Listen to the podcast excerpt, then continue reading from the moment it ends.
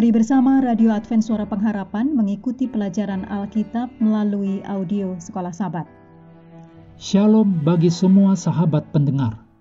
Kabar baik bahwa kisah dan kesaksian terkait siaran dan pelayanan AWR Indonesia kini dapat diikuti secara berkala, baik melalui siaran harian Radio Advent Suara Pengharapan setiap minggu kedua dan keempat, juga melalui YouTube dan Facebook AWR Indonesia. Terima kasih banyak untuk yang sudah menyampaikan dan masih terbuka bagi Anda semua untuk segera SMS atau telepon ke nomor AWR di 0821 1061 1595 atau di nomor 0816 1188 302 untuk WhatsApp dan Telegram. Kami tetap menunggu dukungan Anda. Selanjutnya kita masuk untuk pelajaran ketiga, periode 9 sampai 15 Juli. Judulnya Sangkar Burung. Mari kita mulai dengan doa singkat yang didasarkan dari Matius 6 ayat 13.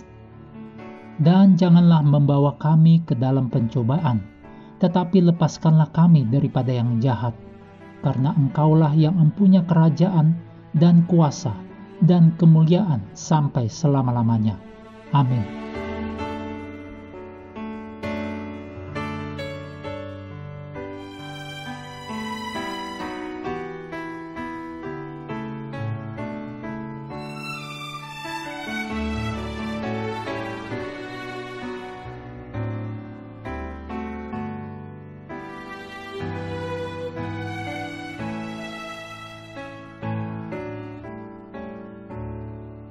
Untuk sahabat petang, Anda boleh membaca ayat-ayat berikut menolong pelajaran sepanjang pekan. Keluaran pasal 14. Keluaran 15 ayat 22 sampai 27. Keluaran 17 ayat 1 sampai 7. Amsal 3. Lukas 4 ayat 1 sampai 13. 1 Petrus 1 ayat 6 sampai 9.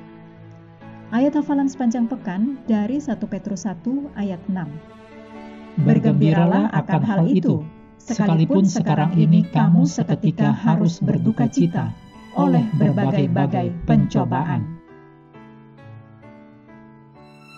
Berikut ini kutipan dari buku The Ministry of Healing, halaman 472. Di bawah cahaya siang hari, dan sementara mendengar suara musik yang lain, burung di sangkar tidak akan menyanyikan lagu yang diajarkan oleh tuannya. Dia belajar menangkap bunyi ini dan getaran itu, tapi tidak pernah belajar melodi secara keseluruhan. Tetapi tuannya menutupi sangkar itu dan menaruhnya di tempat di mana burung itu akan mendengarkan satu lagu yang akan dinyanyikan tuannya. Di dalam gelap, si burung mencoba lagi dan mencoba lagi, sampai dia menyanyikannya dengan sempurna. Kemudian burung itu dikeluarkan, dan sejak itu dia dapat menyanyikan lagu itu di tempat yang terang. Demikianlah Allah berbuat kepada anak-anaknya. Ia mempunyai sebuah nyanyian untuk diajarkan kepada kita. Dan apabila kita sudah mempelajarinya di tengah bayang-bayang penderitaan, maka kelak kita akan bisa menyanyikannya sejak waktu itu.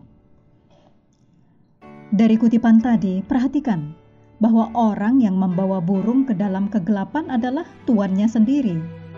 Sangat mudah untuk memahami bahwa iblis menyebabkan rasa sakit, tapi akankah Allah sendiri secara aktif mengambil bagian dalam membimbing kita ke dalam cawan lebur di mana kita mengalami kebingungan atau sakit hati.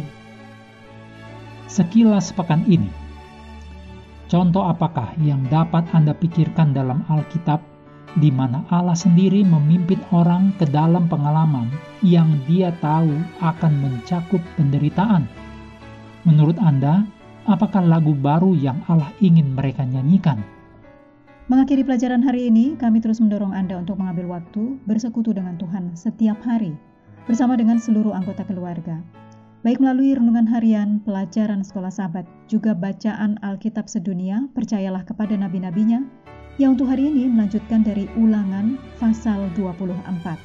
Tuhan memberkati kita semua.